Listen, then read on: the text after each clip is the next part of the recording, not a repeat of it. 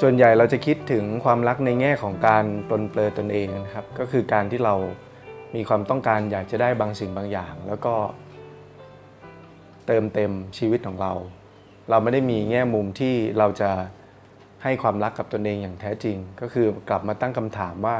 อะไรที่เป็นเหตุปัจจัยที่นำไปสู่ความสุขนะครับ จริงๆแล้วเรามีความทุกข์เนี่ยไม่ใช่เพราะอะไรอื่น เพราะว่าความโลภความโกรธความหลง โกรธมากเกินไปนะครับ ต้องการความเข้าใจมากเกินไป ต้องการความอยากมีอยากได้อยากเป็นมากเกินไป ต้องการให้ผู้อื่นมองว่าเราดีมากเกินไปนะครับ ต้องการที่จะสมหวังมากเกินไป เหล่านี้ครับมันจึงทำให้เรากลายเป็นคนที่ผิดปกติ ใช้ชีวิตไม่ได้ตรงกับจังหวะของโลกความเป็นจริง เราอาจจะต้องการให้ผู้อื่นเข้าใจนี่ยครับ ทั้งทั้งที่บางทีเนี่ย ตัวเราก็ไม่สามารถที่จะให้สิ่งนี้กับคนคนหนึ่งได้ตลอดเวลานะครับทุกครั้งทุกเวลานี่ไม่สามารถที่จะทำได้ แต่ว่าเราต้องการสิ่งเดียวกันเนี่ยครับจากคนอื่น เราไม่ต้องการถูกผู้อื่นนินทาถูกไหมครับ แต่ในขณะเดียวกันเราไม่สามารถที่จะเลิกวิพากษ์วิจารณ์นินทาผู้อื่นได้เหมือนกันนะครับเพราะฉะนั้นเนี่ยเราต้องการสิ่งที่แม้แต่ตัวเราเนี่ยยังให้ผู้อื่นไม่ได้ นะครับแต่ว่าเราปรารถนาที่จะได้สิ่งนี้อยู่ตลอดเวลา ด้วยเหตุนี้เนี่ยจึงเป็นความทุกข์อยู่ซ้ำๆนะครับ เรามีความทุกข์เพราะว่าผู้อื่นไม่เข้าใจเราเนี่ยนะครับซ้ำไปซ้ำมานะครับไม่จบไม่สิ้นนะครับวันนี้ก็ต้องการให้ผู้อื่นเข้าใจ พรุ่งนี้ก็ต้องการให้ผู้อื่นเข้าใจนะครับจริงๆ แล้วความทุกข์แบบนี้มันเป็นความทุกข์ที่เกิดจากเอาจิตเข้าไปผูกนะครับจริงๆ แล้วมันไม่มีปัญหาในตัวมันเองเลย อย่างความขัดแย้งในครอบครัวเนี่ยจริง ๆ แทบจะไม่มีปัญหาในตัวของมันเองเลยนะครับ ถ้าเราดูดีๆเนี่ยเราต้องการให้ลูกเข้าใจเรา ต้องการให้สามีเข้าใจเรานะครับ ต้องการให้ภรรยาเข้าใจเรา จริง ๆปัญหาพวกนี้มันไม่ได้มีอยู่ แค่เราไม่คิดนี่ทุกอย่างก็จบสิ้น ปัญหาตัวตนของปัญหาไม่มีนะครับ ถ้าเป็นปัญหาหนี้สินนี่มันยังมีตัวตนของปัญหา คือเป็นก้อนหนี้ถูกไหมครับ ถ้ามันเป็นร่างกายไม่สบายนะครับ หรือว่าเจ็บป่วยเป็นมะเร็งนี่ยังมีตัวตนของปัญหา คืออย่างน้อยยังมีก้อนมะเร็งนะครับ ยังมีอวัยวะบางส่วนของเราที่มันที่มันคล้ายๆกับว่าทำงานผิดปกติส่งผลเป็นความทุกข์ทางกายนะครับ พวกนี้ยังมีตัวตนของปัญหา แต่คำถามก็คือ ความน้อยเนื้อต่ำใจนะครับ ความโกรธ ความริษยาครับหรือว่าความต้องการ อยากมีอยากได้อยากเป็นความไม่พอใจกับชีวิตของตนเอง การมีจิตที่เปรียบเทียบอยู่ตลอดเวลา การกังวลเรื่องเกี่ยวกับอนาคต ตลอดเวลาในเชิงวิตกกังวล การโหยหาอดีต คิดอดีตคำถามก็คือสิ่งเหล่านี้จริง ๆ แล้วมันมีตัวตนของปัญหาหรือไม่ เราคิดว่าจริง ๆ มันมีไหมครับ มีไหม เอาข้าจริงมันมีไหม มันไม่มีนะครับ มันมีแต่จิตที่เข้าไปคิด เข้าไปยึด เมื่อคุณยึดว่าคนคนนี้ต้องเป็นแบบนี้ พอเขาไม่เป็นแบบที่คุณยึด คุณก็มีความทุกข์ ทั้งทั้งที่คุณก็เป็นในสิ่งที่เขาต้องการไม่ได้ เราจะพูดคำเดียวกันว่าทำไมเธอไม่เข้าใจฉัน แล้วเราต้องการคำคำนี้พร้อม ๆกัน ความเข้าใจนี่ต้องการพร้อมกันไม่ได้นะครับ ถ้าเป็นชีวิตคู่คุณจะต้องการในเวลาเดียวกันไม่ได้ คุณต้องผลัดกันต้องการ หรือเป็นแม่กับลูก เป็นพ่อกับลูก สามีภรรยาต้องการพร้อมกันไม่ได้ แต่เรามักจะต้องการสิ่งนี้ต้องการความเข้าใจ เราอาจจะบอกว่าคนคนหนึ่งไม่เข้าใจเรา เราจะบอกว่าเราไม่ต้องการอะไรจากใครเลย ยกเว้นความเข้าใจ แต่จริงๆ ถ้าคุณไม่ต้องการอะไร แต่ต้องการความเข้าใจอย่างเดียวเนี่ยคือคุณต้องการทุกอย่างเลยแหละ ทุกอย่างบนพื้นฐานของคำคำเดียว ซึ่งดูว่าคุณไม่ต้องการอะไรเลยก็คือความเข้าใจ แต่จริงๆ ใครที่ต้องการความเข้าใจจากคนคนหนึ่งครับ ขอให้รู้ว่าคุณเอาทุกอย่าง เขาทำอะไรไม่ถูกใจคุณ คุณบอกว่าทำไมไม่เข้าใจฉันถูกไหมครับ คุณอยากจะได้รถยนต์รุ่นนี้ เขาบอกซื้อรุ่นนี้ดีกว่า คุณบอกว่าทำไมคุณไม่เข้าใจฉัน คุณอยากไปเที่ยวทะเล เขาอยากอยู่บ้าน คุณบอกว่าทำไมเธอไม่เข้าใจฉัน เพราะฉะนั้นคำคำนี้ครับมันอันลิมิต มันเหมือนกับว่าพ่อแม่คนหนึ่ง บอกว่าไม่ต้องการอะไรจากลูก ขอแค่ลูกเป็นคนดีที่มีความสุข เนี่ยคือต้องการทุกอย่าง เพราะคุณต้องทำอะไรมากมายกว่าจะให้ลูกคุณเป็นคนดี แล้วก็มีความสุข คุณต้องตามไปปกป้องอะไรมากมาย เยอะแยะเต็มไปหมด คุณต้องสอนอะไรเยอะแยะเลย ต้องการให้ลูกเป็นคนรวยซะยังดีกว่า เพราะว่าอย่างน้อยๆ มันเป็นแค่เรื่องใดเรื่องหนึ่ง แต่ถ้าต้องการให้ลูกเป็นคนดีที่มีความสุข อันนี้คือความต้องการที่มันมันเยอะมาก มันดูเหมือนไม่ต้องการอะไรนะครับ แล้วคุณจะทำอะไรอีกหลายอย่าง พยายามส่งลูกเรียนโรงเรียนดี ๆ ให้ลูกไปติว เพราะว่าเขาต้องมีชีวิตที่ดีถูกไหมครับ พยายามวิ่งเต้นหาเส้นสายทุกสิ่งทุกอย่างทำทุกอย่างเหมือนที่ยุคสังคมสมัยนี้ทำกันนะครับจริงๆแล้วมันต้องการให้ คล้ายๆว่าทุกๆ คนนะครับ ต้องเจอหมด พระพุทธองค์ท่านพูดสำคัญนะครับ ท่านบอกว่าคำสอนสุดท้ายของพระพุทธองค์เนี่ยท่านบอกว่าออย่าประมาทในธรรมนี่คือคำสอนสุดท้ายนะครับ ก่อนที่ลมหายใจสุดท้ายของท่านจะดับลงเนี่ยท่านบอกว่าทุกคนอย่าประมาทในธรรม ประมาทในธรรมเนี่ยหมายความว่า ไม่พิจารณาธรรมะเลย ชั่วชีวิต คนส่วนใหญ่จากประสบการณ์ที่ผมเห็นนะครับ เวลาที่เขาจะสนใจธรรมะเนี่ยต่อเมื่อมีความทุกข์ และคำถามที่ผมได้พบบ่อยๆ ซึ่งไม่ควรจะถามเลย เขาถามว่าทำอย่างไร จึงจะ พ้นไปจากทุกข์ที่เขาเป็นอยู่ทำอย่างไรจึงจะไม่คิดมากกับเรื่องนี้นะครับคำตอบที่แท้จริงก็คือมันทำไม่ได้ทำไม่ได้เพราะว่าคุณไม่เคย เตรียมตัวมาก่อนหน้านี้เลย จิตใจเนี่ยมันเป็นของที่ใช้เวลายาวนานในการสร้างนะครับ ไม่ได้ใช้เวลาแค่วันสองวัน มันใช้เวลาเท่ากับชีวิตของเรา เวลาเราแก้ปัญหา เวลาเราจะรู้สึกอะไรบางสิ่งบางอย่าง เวลาที่เราจะมีปฏิสัมพันธ์ระหว่างตัวเรากับปัญหาเนี่ยมันคือเราใช้ทั้งหมด ทั้งหมดที่เราหามาตลอดชีวิต ทั้งหมดที่เราสั่งสมมาเนี่ยครับ มาสู้กับปัญหาตรงนี้ ถ้าทั้งหมดที่เราสั่งสมมาเนี่ยมันไม่พอ มันก็คือไม่พอ เมื่อไม่พอแล้วเราก็ต้องมีความทุกข์ไปตามปัญหานั้นๆ มันเหมือนกับว่าเรายกน้ำหนักนะครับได้เต็มที่ 10 กิโลกรัม แต่วันนี้ปัญหามันมา 1,000 กิโลกรัม เราตั้งคำถามว่าทำอย่างไรฉันจะยกอันนี้ได้ โดยที่ไม่เจ็บไม่ปวด ยกแบบสบายๆคำตอบคือมันทำไม่ได้ มันทำไม่ได้ทันทีนึกออกไหมครับ อยู่ดีๆ ร่างกายคุณยกได้เต็มที่ 10 กิโลกรัม แล้วอยู่ดีๆ คุณจะให้พรุ่งนี้ คุณมายกได้ 100 กิโลกรัม ในน้ำหนัก 1,000 กิโลกรัมเนี่ยครับเอ่อหนึ่งหนึ่งร้อยกิโลกรัมเนี่ยมันเป็นไปไม่ได้นะครับ มันต้องค่อยๆ สร้างขึ้นมาทีละเล็ก ทีละเล็ก ทีละเล็ก ถ้าวันนี้ยกได้เต็มที่ 10 กิโล ถามว่าเมื่อไหร่จะยกได้ 100 กิโล อาจจะใช้เวลา 2 ปี 3 ปี หรือ 1 ปี เป็นอย่างเร็ว ถูกไหมครับ เพราะฉะนั้นจิตใจมันเป็นแบบนี้เหมือนกัน ให้สังเกตดูนะครับ สิ่งใดก็ตามแต่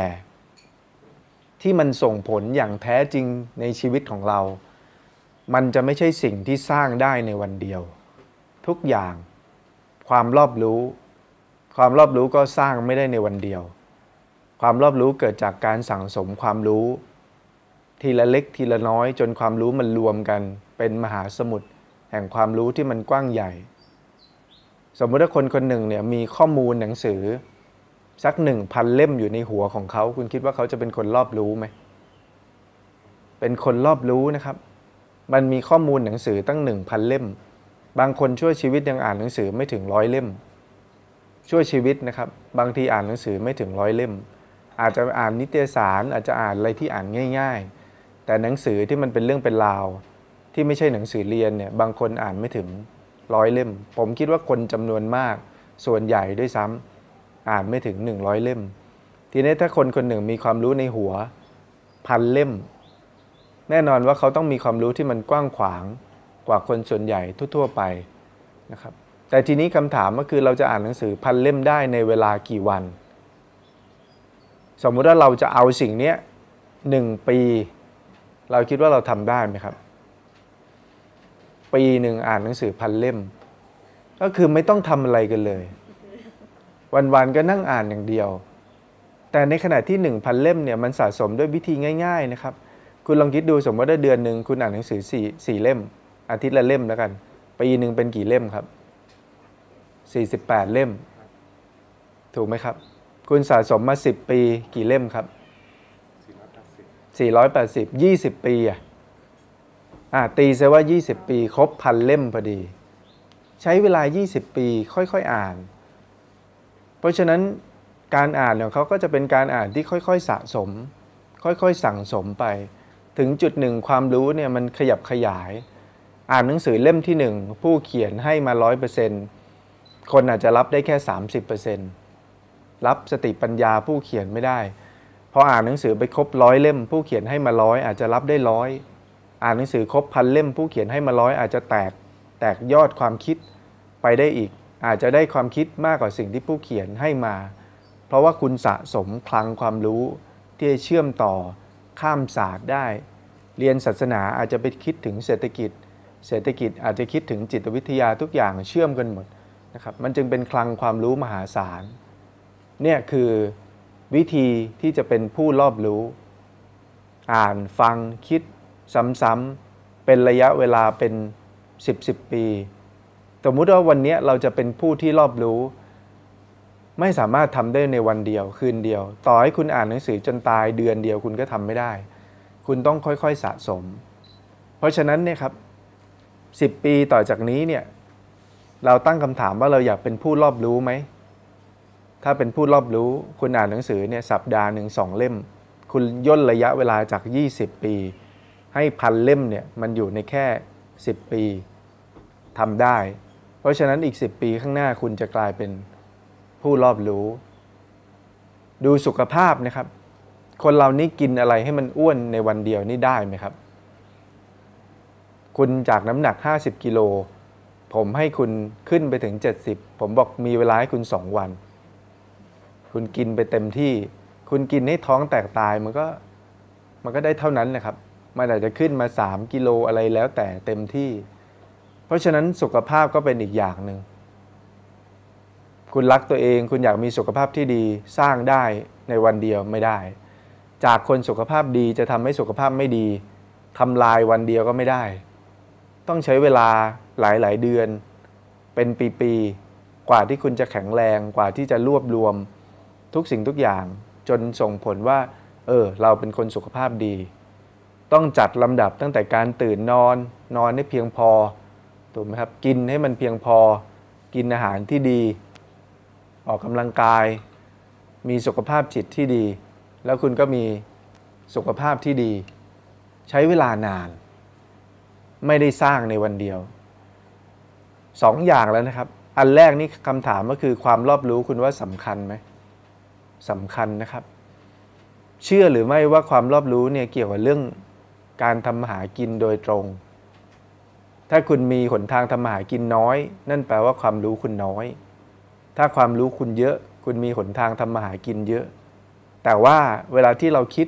เรื่องทำมาหากินเนี่ยบางทีเรารู้สึกว่าเอ๊ะมันติดตันคิดไม่ออก คิดไม่ออก เพราะว่าเราไม่รู้อะไร เราไม่รู้อะไร เราสังเกตดูนะครับ ประเทศที่เจริญกว่า บุคคลที่อยู่ในที่ที่เจริญกว่า เมื่อเขามาที่ที่บ้านเมืองที่ไม่เจริญ ทำไมเขาเป็นคนที่ประสบความสำเร็จในที่ที่นั่น เพราะว่าเขาเห็นโลกมาเยอะ เขานึกอะไรออกในขณะที่คนอื่นนึกอะไรไม่ออก เนี่ยคือความรอบรู้ สมมติว่าวันหนึ่ง เชื่อหรือไม่ว่าทุกคนในที่นี้นะครับ ไม่ว่าคุณจะประกอบอาชีพการงานการงานอะไรก็ตามแต่ ถ้าคุณย้อนกลับไปไปอยู่ยุค 2,000 ปีก่อนเนี่ยคุณจะกลายเป็นคนที่ฉลาดมาก โดยที่อยู่ที่นี่คุณอาจจะไม่ได้ฉลาดอะไรมาก อาจจะเป็นแค่กลางๆนะครับ แต่ด้วยความรู้เท่านี้ถ้าคุณย้อนกลับไป 2,000 ปีก่อนเนี่ยคุณอาจจะเป็นปราดประจำบ้านเมืองเลย คือเขาถามอะไรคุณจะตอบได้หมด ปัญหาคุณจะเห็นก่อนที่มันจะเกิด สมมุติว่าเขามีการสอนเกษตรกรปลูกพืช แล้วคุณอยู่คณะเกษตร คุณจะเห็นปัญหาอะไรหลากหลาย คุณจะเห็นปัญหาโครงสร้างสังคม คุณจะรู้จักจัดคิว ยกตัวอย่างนะครับ คุณย้อนกลับไป 2,000 ปีก่อนเนี่ยแค่แจกของเนี่ยไม่มีครับระบบจัดคิวทุกคนกลูกันมา แล้วทุกคนก็ปวดหัว ทั้งไอ้คนแจก ทั้งไอ้คนรับของถูกไหมครับ แค่คุณบอกว่าเฮ้ยทำเป็นล็อกสิ นั่นแหะคุณเป็น EQ สั่งแล้ว แค่เรื่องง่าย ๆ แค่นี้ครับ แค่คุณบอกว่าเนี่ยต่อแถวทำเป็นล็อกนะ จัดไว้เป็นล็อก แล้วก็ให้ทุกคนเดินเข้ามาเป็นล็อกๆ เหมือนซื้อตั๋วเครื่องบินเนี่ยเขาคิดกันไม่ออกนะครับ คิดกันไม่ออก คุณดูล้อก็ได้ล้อรถยนต์ อย่าคิดว่าคิดง่ายนะครับ แต่ก่อนเนี่ยมนุษย์เนี่ยเวลาลากของใช้เชือกผูก แล้วลาก เราคิดว่ามนุษย์พัฒนาการมาเป็นยังไง ใช้เชือกผูกแล้วลากนะครับ ต่อมาเป็นระบบคล้าย ๆ ตีนตะขาบ ตัดฟืนมาเป็นท่อนๆ วางเรียงเรียงเรียงเรียงกัน แล้วก็เอาไม้ใหญ่ ๆ ตั้ง แล้วเอาของตั้ง แล้วก็ค่อยๆ ลากฟืนทุก ๆ ท่อนกลิ้งมาเรื่อยๆ เนี่ยถัดมาเป็นอะไรครับ เป็นระบบ คล้ายๆ ลากเลื่อนเนี่ยคล้ายๆสกีครับสองฝั่งแล้วลาก นี่ถึงจะคิดล้อได้ ใช้เวลาหลายพันปี กว่าที่คนคนหนึ่งจะคิดล้อได้ คุณลองย้อนกลับไปสิย้อนกลับไปยุคนั้นเนี่ยที่ยังไม่มีล้อแล้วคุณบอกว่าโหคุณลากอย่างนี้ แล้วอยู่ดีๆ คุณหยิบ ไม้มาคุณบอก คุณบอกคนว่าอ้าวเอาฟืนตัดฟืนมา ตัดไม้ท่อนใหญ่ๆมา ตัดปึ้งปึ้งอะทำเป็นสี่แว่นอ้าวเอาก้านมาอันนึงเอานี่เสียบเสียบเสียบเสียบเอาไม้ตั้งเอาเอาของตั้งอ้าวลากไปเลย แค่นี้พระราชาบอกโอ้โหคุณ คุณเป็นไปได้ยังไงทำไมคุณฉลาดขนาดนี้ แล้วคุณรู้ไหมว่าจำนวนนับเนี่ยครับ เมื่อก่อนเขาใช้อะไรกัน ใช้อะไรแทนจำนวนนับ ไอ้ที่เรารู้สึกว่าเลขคณิตศาสตร์เป็นเรื่องธรรมดา เขาใช้ก้อนหิน คุณมีวัวสี่ตัว คุณต้องมีหินสี่ก้อน แต่เขาไม่รู้นะครับว่านี่คือสี่เวลาเขามีทรัพย์สินอะไร ถามว่าคุณมีวัวเท่าไหร่เขาจะเอาหินออกมาจากถุง มีเท่านี้ เพราะฉะนั้นถ้าหินหายไปก้อนหนึ่งเขาคิดว่ามีวัวโผล่ขึ้นมาตัวหนึ่งคืออยู่ดีๆวัวมาได้ไงตัวหนึ่งเนี่ยอยู่ดีๆเพราะนับแทนหินก้อนหนึ่งแทนวัว คือนับไม่เป็นนะครับ แค่ว่าจับคู่อะวัวมีตัวเท่านี้เอาหินเก็บไว้เอาหินเก็บไว้หินเก็บไว้ เพราะฉะนั้นถ้าไปไหนมาไหนเนี่ยเวลาที่จะบอกทรัพย์สินกันเนี่ยก็คือเขาก็จะต้องถือหินไปด้วยเราอาจจะคิดว่าโหยทำไมวิธีแบบนี้มัน มันไม่ฉลาดเลย แต่จริง ๆ วิวัฒนาการทางความรู้ แม้แต่เรื่องภาษานะครับ อย่างหลักธรรมพระพุทธองค์เนี่ยสาเหตุที่ทำไมจึงอยู่ครบ และหลักธรรมจริง ๆ แล้วเป็นศาสนาที่มีหลักธรรมเยอะมากนะครับ ถ้าเราไปดูพระไตรปิฎกนี่เล่มหนาๆเป็นหลายๆสิบเล่ม พระสูตรต่างๆ มีเยอะแยะมากมาย พระพุทธองค์เนี่ยท่านจัดหมวดหมู่ เวลาท่านพูดเนี่ยท่านพูดเป็นระบบ mind map นึกออกไหมครับ มี ข้อข้อใหญ่ข้อย่อย มี 8 ข้อใน 8 ข้อมี 1.2 1.3 1.4 2.2 2.3 2.4อย่างเงี้ยหลักธรรมมันเลยอยู่ครบ สมัยก่อนนี่กว่าเขาจะคิดอย่างนี้ได้นะครับ เวลาที่เขาพูดประโยคอะมันจะเป็นติดกันเป็นพืชๆเลย พูดเหมือนโครงกรนะครับ ถ้าถ่ายทอดระบบนั้นเนี่ยหลักธรรมก็หายไปหมดแล้ว คือไม่ได้มีข้อใหญ่ข้อย่อย สมมติถ้าคุณย้อนกลับไปนะครับสักยุคหนึ่งพันปีก่อน แม้ว่ามันมีระบบภาษาอยู่เนี่ยถ้าคุณคิดวิธีสื่อสารเป็นข้อๆเนี่ยครับคุณก็จะกลายเป็นอัจฉริยะ คือมันคิดยากนะครับ เพียงแต่ว่ามันอยู่ในยุคสมัยเรา เราเลยรู้สึกว่ามันง่าย อันนี้ครับคือคุณอุปการของความรู้ เพราะฉะนั้นผมยืนยันนะครับ ถ้าใครอยากมีชีวิตที่ดี ใครมีความที่รักตนเองอะคุณต้องหาความรู้อยู่สม่ำเสมอ คุณไม่มีวันที่จะหาความรู้ได้ ในระยะเวลาแค่วันเดียวปีเดียวทำไม่ได้ ปีเดียวต่อให้คุณตะบี้ตะบันอ่านหนังสือไปคุณจะอ่านได้แค่เท่าไหร่กัน คุณก็นิดเดียว สมมติว่ามีหนังสือ 50 เล่มอยู่ในหัวเราเนี่ยมันยังไม่ได้ทำให้เราเป็นคนปราดเปรื่องเท่าไหร่ห้าสิบเล่มนี่มันยังเป็นจำนวนที่น้อยอยู่ มันต้องนับกันเป็นพันๆเล่ม คนบางคนในชีวิตนะครับ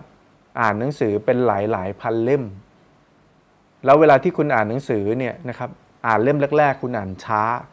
พอคุณอ่านไปเยอะๆเนี่ยสมมติว่าเล่มหนึ่งมัน 250 หน้ามาตรฐานตามหนังสือทั่วๆไปเนี่ยครับมันจะอยู่ประมาณ 200 เกือบเกือบ300 อันนี้ถั่วเฉลี่ยนะครับ ถ้าคุณอ่านจนชินเนี่ยคุณอ่านแค่ 2 ชั่วโมง 2 ชั่วโมงแบบรู้เรื่อง แล้วคุณอาจจะมาเก็บอ่านอีกทีนึงอีก 2 ชั่วโมง เป็นเล่มหนึ่งสี่ชั่วโมง แต่4ชั่วโมงแบบละเอียดอ่านไป2รอบ แบบเนี้ยคุณอ่านหนังสือได้ตลอดเวลา แล้วพออ่านหนังสือไปสักพักหนึ่งครับ ติดเป็นนิสัย เหมือนผมเนี่ยผมไปไหนมาไหน ผมจะถือหนังสือไปด้วย แล้วก็อ่านก่อนนอนทุกวัน ผมจำคำพูดของคุณพ่อผมได้ ซึ่งเป็นคำสอนที่ดีมากนะครับ พ่อผมเนี่ยสอนให้ผมอ่านหนังสือเขาบอกว่าส่วนสูงคนเนี่ยจะแตกต่างกันไม่มาก 170 180 190 ต่างกันเป็นเซนติเมตร แต่พ่อผมบอกว่าความรู้คนเนี่ยในคนต่อคนเนี่ยมันแตกต่างกันมาก คนบางคนสามารถที่จะเป็นผู้นำประเทศได้ ในอายุเท่านี้ คนบางคนอายุเท่านี้ยังไม่รู้เรื่องอะไรเลย แต่คนบางคนเป็นผู้นำประเทศ ควบคุมเศรษฐกิจโลก ความรู้แต่ละคนกว้างไกลกันมาก แล้วเวลาที่คนรู้อะไรมาก ๆ คิดหลาย ๆ ชั้น คนอื่นบางทีตามไม่ทัน อย่างจีเนียสหลาย ๆ คนนะครับ ก็อันนี้ก็มีความทุกข์เพราะความรู้รู้เยอะเกินไป คือคนในสมัยนั้นเขาไม่เก็ตฉลาดมากชีวิตเลยยากจนไปหน่อย เหมือนแวนโกะนะครับวินเซนต์แวนโกะเนี่ยตอนหลังเข้ามาคล้าย ๆ กับว่าเป็นศิลปินที่มันเป็นโลกใหม่ คือยุค modern ใหม่เนี่ยนะครับวินเซนต์แวนโกะเนี่ยเป็นคนริเริ่ม สมัยก่อนเนี่ยคนก็ไม่ยอมรับกัน เพราะคนวาดภาพเหมือน อันนี้วาดภาพเอาสีป้ายป้ายป้ายป้ายคนไม่เข้าใจว่านี่ทำอะไรนะครับปรากฏว่าวินเซนต์แวนโกตายไปหลายๆสิบปี ถึงค่อยมามีชื่อเสียงโด่งดัง อย่างปัจจุบันนี้ภาพเขาเนี่ยว่ากันว่าเป็นพันพันล้านนะครับ ต่อหนึ่งภาพเนี่ยแต่ในยุคนั้นเนี่ยเจ้าตัวเนี่ยขายรูปไม่ได้เลย จนถึงขั้นวิกลจริตฆ่าตัวตาย ล่มสลายในชีวิตครอบครัวในชีวิตหน้าที่การงานนะครับ เพราะว่าคนเนี่ย ตามไม่ทัน หรือมีอัจฉริยะหลาย ๆ คนนะครับอย่างมีอยู่คนหนึ่งจากอินเดียเนี่ย IQ สูงยิ่งกว่าไอน์สไตน์แต่ว่าสุดท้ายกลายเป็นพันโลงธรรมดา แล้วก็มีชีวิตที่คล้ายๆว่ามันมีความทุกข์มากนะครับ ไม่มีคนเข้าใจ แต่อันนี้คือมันก็ไม่ใช่ข้อไม่ดี คือหมายความว่าความรู้ก็ยังสำคัญ แต่นี่ผมเล่าเป็นเกร็ดเล็กเกร็ดน้อยนะครับ สุขภาพก็เป็นสิ่งที่ต้องใช้เวลา ในการสั่งสม ความสัมพันธ์ที่ดีก็เช่นเดียวกัน ความสัมพันธ์ที่ดีเนี่ยมันเกิดจากการที่ทำสิ่งดี ๆ ให้กันเล็กๆ น้อยๆ ซ้ำๆนะครับ จนคุณมองคนคนหนึ่ง แล้วคุณรู้สึกไว้วางใจ มองว่าเขาเป็นคนที่มีจิตไมตรีกับคุณมองว่าเขาเป็นคนที่คุณจะเอื้อเฟื้อเผื่อแผ่จะฝากชีวิตไว้ได้ พวกนี้มันเกิดจากพฤติกรรมซ้ำๆที่ทำนะครับ โดยเฉพาะอย่างยิ่งเรื่องที่เราจะมาคุยกันก็คือเรื่องของธรรมะ กลับไปที่คำสอนสุดท้ายของพระพุทธองค์นะครับ ท่านบอกว่าให้มีชีวิตอยู่โดยไม่ประมาท ไม่ประมาทก็คือไม่ประมาทในธรรม การไม่ประมาทในธรรมนั้นต้องพิจารณาอะไรนะครับ เราต้องพิจารณาอยู่เสมอว่าเราเกิดมาเนี่ยนะครับ อะไรบ้างที่มันเป็นเรื่องธรรมดาของชีวิต สิ่งนี้สำคัญนะครับ อะไรบ้างที่เป็นเรื่องธรรมดาของชีวิต อย่างแรกเลยคือความเปลี่ยนแปลง เนี่ยคือเป็นเรื่องปกติ ไม่ใช่เรื่องแปลก ความมั่นคงเนี่ยเป็นเรื่องที่ไม่จริงนะครับ แต่ความเปลี่ยนแปลงเนี่ยเป็นของจริง เปลี่ยนอยู่เสมอ ตลอดเวลา อย่างร่างกายเรานี่เซลล์เปลี่ยนแปลงอยู่ตลอดเวลา ตั้งแต่วันที่เราเกิดจนถึงวันนี้ไม่มีอะไรเลยที่เป็นของเก่า มวลกระดูกทุกอย่าง ผิวหนังทุกอย่างเลือดนะครับทุกอย่างที่อยู่ในตัวเราเส้นผม มันเปลี่ยนแปลงไปสู่สิ่งใหม่ แทบจะทั้งหมดนะครับ ไม่ใช่แทบจะทั้งหมด คือทั้งหมดทั้งหมดเนี่ยไม่มีอะไรที่มันเป็นของเก่าหลงเหลืออยู่เลย บ้านช่องเปลี่ยนแปลง บ้านเมืองเปลี่ยนแปลง สถานภาพทุกอย่างเปลี่ยนแปลง ของบางอย่างเคยมองว่าดี วันนี้ไม่ดีเพราะสังคมเปลี่ยนนะครับ ตรงนี้เคยเป็นที่ที่คนมากราบไหว้บูชาพอวันหนึ่งกลายเป็นล้างขึ้นมา จากที่ที่ล้างขึ้นมา วันนี้กลายเป็นที่ที่รุ่งเรืองนะครับ เช่นผมเคยไป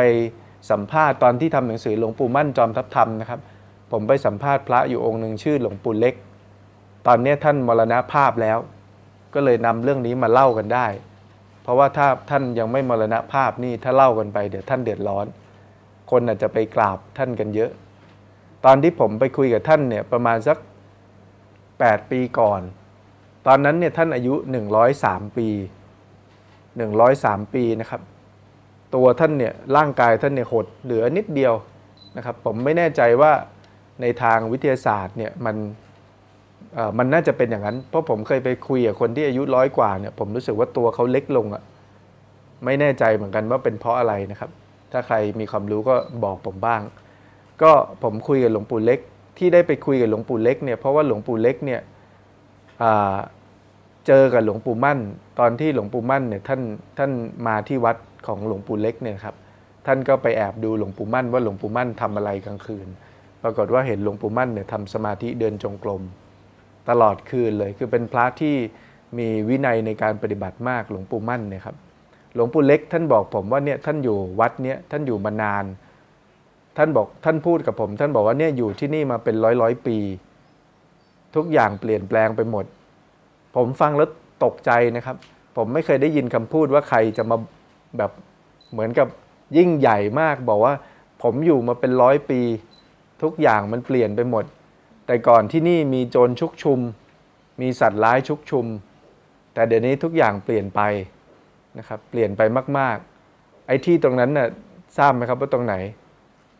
ที่ตรงนั้นน่ะคือสยามพารากอน ไอ้ที่ท่านอยู่ ที่ท่านบอกว่าทุกอย่างมันเปลี่ยนแปลงไปมาก ท่านเป็นพระอยู่วัดปทุมวนาราม เราลองคิดดูครับที่ที่มันมีสัตว์ร้าย ทุกวันนี้มันกลายเป็นอะไรไปแล้ว แค่ระยะเวลาแค่แค่ร้อยปีทุกอย่างเปลี่ยนนะครับทุกสิ่งทุกอย่างล้วนเปลี่ยนแปลง สมัยตอนที่ผมยังเป็นเด็กเนี่ย ผมจำได้ว่ามีเวลาที่ใครทำงานบริษัทต่างๆเนี่ยคนต่างจังหวัดเขาจะรู้สึกโอ้เท่ดีทำงานบริษัท ก่อนหน้านั้นนี่ทำราชการ พอผมโตมาหน่อย เขาอยากเป็นเจ้าของธุรกิจ เดี๋ยวนี้อยากเป็นลงทุนเป็นนักลงทุน ให้เงินทำงาน ตอนนี้โลกเปลี่ยนไปคือ เราไม่อยากทำงานเอง อีกหน่อยเราก็ไม่รู้มันจะเปลี่ยนแปลงเป็นอะไรไปบ้างนะครับ ความเปลี่ยนแปลงนี่มันมารวดเร็วมาก เมื่อก่อนเวลาที่คุณคิดอะไรได้เนี่ยคุณประสบความสำเร็จเป็น 10 ปี หมายความว่าคุณคิดอันนี้ได้ คุณไม่ต้องคิดอะไรได้ละ 10 20 ปีนี้คุณสามารถอยู่ในสิ่งเหล่านี้ได้เลย ผมเคยฟังสัมภาษณ์ของนายธนาคารคนหนึ่งนะครับ เขาบอกว่าเมื่อก่อนเนี่ยเขารู้ว่าเขาจะสู้กับใคร คู่แข่งธุรกิจคือใครก็คือธนาคารอื่นๆ แต่ทุกวันนี้คือเขาไม่รู้ว่าเขากำลังสู้กับใคร มันอาจจะมีคนอยู่ในมุมใดมุมหนึ่งของโลกอยู่ดีคิดอะไรขึ้นมา แล้วธนาคารล่มสลายไปเลยก็ได้นะครับ เพราะฉะนั้นตอนนี้ครับทุกอย่างมันเปลี่ยนแปลงอย่างรวดเร็ว ต้องบอกว่าอย่างรวดเร็วนะครับ เวลาเราคิดอนาคตเนี่ยเราคิดแทบไม่ออก ว่าเราจะอยู่ยังไงอีกหน่อย เขาบอกมหาลัยก็จะคนเรียนน้อยอาจจะไม่มีเลยนะครับบางกระแสบอกว่าห้างเนี่ยจะกลายเป็นแค่โชว์รูม คือคนเนี่ยซื้อออนไลน์กันหมดนะครับ บางคนก็อาจจะรู้สึกว่า เอ๊ะแล้วเราจะอยู่กับโลกใบนี้ได้อย่างไร ผมคิดว่าสิ่งที่มันทำให้เราอยู่ได้ก็คือเราเว้นช่องว่างเอาไว้ให้ความเปลี่ยนแปลง คือเราคิดอยู่ตลอดเวลาว่าสิ่งที่เราเป็นเนี่ยไม่ได้มีตัวตนที่ตายตัว ในยุคนี้คุณจะคิดไม่ได้นะครับว่าอาชีพของคุณเนี่ยมั่นคงปลอดภัย ใครคิดอย่างนั้นก็คือคนที่ไม่เข้าใจโลก คนที่อายุ 60 ไปแล้วเนี่ยถือว่าเป็นคนที่ ผมคิดว่าเป็นคนที่โชคดีที่สุดในโลกแล้วเพราะคุณก็เดี๋ยวคุณก็ตายจากโลกนี้ไป ผมก็อยากจะเป็นอย่างนั้นเหมือนกันนะครับ ไม่ไอที่พูดอยู่นี่ไม่ใช่ว่าอยากจะอยู่นานนะครับ ก็คือถ้าเรา60นี่ป่านี้เราก็โอ้ไม่ต้องมานั่งเรียนรู้อะไรเยอะแยะ แต่พอเราอายุไม่ได้เป็นอย่างนั้น เราต้องมานั่งเรียนรู้ ต้องมานั่งตรากตำอะไรทุกสิ่งทุกอย่าง ซึ่งอนาคตก็ไม่มีใครบอกได้ ปัจจุบันนี้เนี่ยมีอยู่สองกระแสนะครับ นักเศรษฐศาสตร์ฝั่งที่มองโลกในเชิงบวก บอกว่าเทคโนโลยีต่างๆเนี่ยจะมาช่วยมนุษย์ทำให้มนุษย์เนี่ยอำนวยความสะดวกมากขึ้น แล้วก็จะมีอาชีพใหม่ ๆ มากขึ้น อันนี้คือมองโลกในเชิงบวก แต่นักเศรษฐศาสตร์บางคนก็อาจบอกว่ามันจะมีอาชีพใหม่ ๆ มาแทนมนุษย์ได้เยอะขนาดนั้นได้ยังไง ในเมื่อมนุษย์จะตกงานกัน เยอะมากๆนะครับ ตกงานกันเยอะมากๆ เพราะว่ามันมีหุ่นยนต์มาแทน มันมีแอปพลิเคชันต่างๆ มาแทน มันมีเทคโนโลยีมันมีระบบต่างๆ เข้ามาแทน ผมก็ยังคิดอยู่ว่าเออโลกนี้มันจะเป็นยังไงนะครับมันจะเป็นอย่างไร ซึ่งสิ่งเหล่านี้ครับ มันเข้ามากระตุ้นอยู่เสมอๆเมื่อคุณมีความเปลี่ยนแปลง คุณลองดูนะครับ เมื่อก่อนผู้ชายชอบผู้หญิงคนหนึ่งต้องนัด ต้องเขียนจดหมายถูกไหมครับ คุณเขียนจดหมายคุณส่งไปบางทีเป็นโทรเลข ส่งไปกว่าจะได้รับนะครับ กว่าจะมองตากัน กว่าจะเข้าใจ กว่าจะนัดกัน มันนานมาก เดี๋ยวนี้ก็แค่ Facebook ทักไปนะครับคุยกันแป๊บเดียว คุณอกหัก คุณก็เจอคนใหม่ได้ช้อปปิ้งใครหน้าตาดีๆ เข้าไปคุย เมื่อก่อนนี่สมัยยุคผมนี่ยังต้องไป สมมติว่าผู้ชายอยากเจอผู้หญิงก็ไปเที่ยวไปเที่ยวกลางคืน เด็กวัยรุ่นยุคนั้นนะครับ ก็ไปเที่ยวกลางคืน เดี๋ยวนี้ไม่ต้องไป เดี๋ยวนี้อยากช้อปปิ้งหาแฟนก็กดโทรศัพท์ อย่างที่ประเทศสหรัฐอเมริกาทุกวันนี้นะครับหนึ่งในสามเนี่ยของคนที่แต่งงานกันเนี่ยสามคู่จะมีอยู่หนึ่งคู่ เจอกันในเว็บไซต์เว็บไซต์หาคู่ คือพูดง่ายๆว่าเขา เขาไม่ได้มีปฏิสัมพันธ์ในทางในทางที่เราเจอกันเป็นปกติก็คือไปหลังจากที่เจอกันในเว็บไซต์หาคู่เนี่ยจึงไปนัดเดทต่างๆกันนะครับ เพราะฉะนั้นมันจะมีเรื่องเหล่านี้ครับเข้ามาเยอะมากขึ้นมากขึ้น เมื่อคนมีสิ่งที่ล่อตาล่อใจมากขึ้น จิตใจก็เปลี่ยนแปลงได้ง่ายขึ้น แค่คุณจะไปเที่ยว คุณคิดว่าจะไปเที่ยวภูเก็ต อยู่ดีๆ Facebook อาจจะเด้งทะเลที่กระบี่ขึ้นมา คุณก็รู้สึกว่าโอ้ไม่ไปภูเก็ตแล้วไปกระบี่ดีกว่านะครับแม้แต่ตอนที่ผมเป็นนักแต่งเพลงเนี่ยครับรุ่นพี่ของผมบอกว่าตอนเนี้ยเราไม่ต้องทำแล้วนะทั้งอัลบั้มมันช้า เราทำแค่เพลงเดียว เพลงเดียวแล้วก็ยิงออกไป ถ้าออกไปแล้วไม่ดังเราเก็บกลับมาเลย เราไม่ต้องเสียเวลาแล้วสิบเพลงนี่เขาไม่ฟังกันแล้วแต่ก่อนเพลงทุกเพลงดังสิบเพลง คนมีเวลาเยอะนะครับ มีเวลาเยอะ จะพูดว่ามีเวลาเยอะก็ไม่ได้ เพราะเวลามัน 24 ชั่วโมงเท่ากัน แต่ว่าคนให้เวลากับตัวเองเยอะมากกว่าคนยุคนี้ คนยุคนี้ไม่ได้ให้เวลากับตัวเอง พอไม่ได้ให้เวลากับตัวเองทับถมนานวันเข้านานวันเข้าเนี่ยครับ เราฟังแต่กระแสที่มันอยู่ข้างนอก เราฟังแต่สิ่งที่อยู่ข้างนอกที่เราต้องดิ้นรนขนขวาย ข้างนอกมันเข้ามามากขึ้นมากขึ้น แต่เราไม่เคยสังเกตจิตใจตนเอง พอนานวันเข้ากลายเป็นความเหงาที่มันทับถม กลายเป็นความโกรธที่มันทับถม บางทีเราโกรธจนเราไม่รู้ว่าเราโกรธอะไรนะครับ คือมันเหมือนหงุดหงิดไปทุกเรื่อง อันเนี้ยนะครับอาการแบบนี้ผมอยากจะเรียกว่าการโกรธโลก มันเหมือนคุณหาสาเหตุไม่เจอ แต่คุณรู้สึกตัวอีกทีคุณเป็นคนที่หุนหันพันแล่นใจร้อนอยู่ตลอดเวลา โทษสิ่งต่างๆ อยู่ตลอดเวลามองโลกเชิงลบอยู่ตลอดเวลา พวกนี้ครับมันเกิดจากการที่เราไม่ได้เข้ามาทำความรู้จักตนเอง เราไม่ได้ให้เวลาตนเองในการพักผ่อนทางจิตวิญญาณ ในชีวิตมนุษย์ทุกวันนี้ครับเวลาที่เราจะใช้เวลาเนี่ยให้ทุกคนสังเกตนะครับ เราจะใช้เวลาไปกับสิ่งที่เพิ่มผลผลิตเท่านั้น ถ้าเราใช้เวลาไปกับการเพิ่มผลผลิตเนี่ยเราจะรู้สึกว่าสิ่งนี้เป็นการใช้เวลาอย่างมีคุณค่า เช่น การอ่านหนังสือ เป็นการใช้เวลาอย่างมีคุณค่าถูกไหมครับ การออกกำลังกาย เป็นการใช้เวลาอย่างมีคุณค่าทำงานเป็นการใช้เวลาอย่างมีคุณค่า เล่นกีฬาต่างๆ แต่คำถามก็คือเวลาที่คุณอยู่คนเดียวเนี่ยเงียบๆเป็นการใช้เวลาอย่างมีคุณค่าไหมตรงเนี้ยคือชีวิตมันต้องมีทุกมิตินะครับ มิติที่เราอยู่กับครอบครัว มิติที่เราอยู่กับการงาน มิติที่เราทำกิจกรรมมันเป็นที่รัก มิติที่เราจะอยู่ลำพัง ตัวคนเดียวกับตัวเอง พูดคุยกับตัวเอง หายใจหายคอบ้าง อันนี้คือจำเป็น แต่ว่าเราเนี่ยถูกสายพานชีวิต ผมอยากจะเรียกว่าสายพานชีวิต ก็คือเราไม่ต้องคิดอะไรอะระบบชีวิตมันจัดการให้เราเสร็จ เราตื่นมาปุ๊บเราก็ไปทำงาน 8 ชั่วโมง 9 ชั่วโมง วิ่งวิ่งวิ่งไปตามที่ทำงาน พอทำงานเสร็จแล้วก็ขับรถกลับบ้าน กลับบ้านเสร็จพอเข้ามาในบ้าน มันก็มีลูปเดิมๆที่เราทำไม่ได้มีเวลาอะไรอยู่กับตนเอง แล้วเราทำทุกอย่างจนหมดเต็มที่นะครับ แม้แต่ก่อนนอนเนี่ยเราก็ยังเช็คโทรศัพท์ทำทุกอย่างคือถ้าเป็นภาษาธรรมะนี่คือส่งจิตออกนอกตลอดเวลา ส่งจิตออกนอกไปเรื่อยๆเรื่อยๆเรื่อยๆเรื่อยๆนะครับพอนานวันเข้ามันสะสมแล้วมันเหนื่อยมันล้า มันกลายเป็นว่าคนในยุคปัจจุบันเนี่ยเป็นโรคซึมเศร้ากันมาก เพราะแบบนี้ครับ คือไม่ให้เวลากับตนเองเลย แต่พอให้เวลากับตนเองแล้วเราก็ถามว่า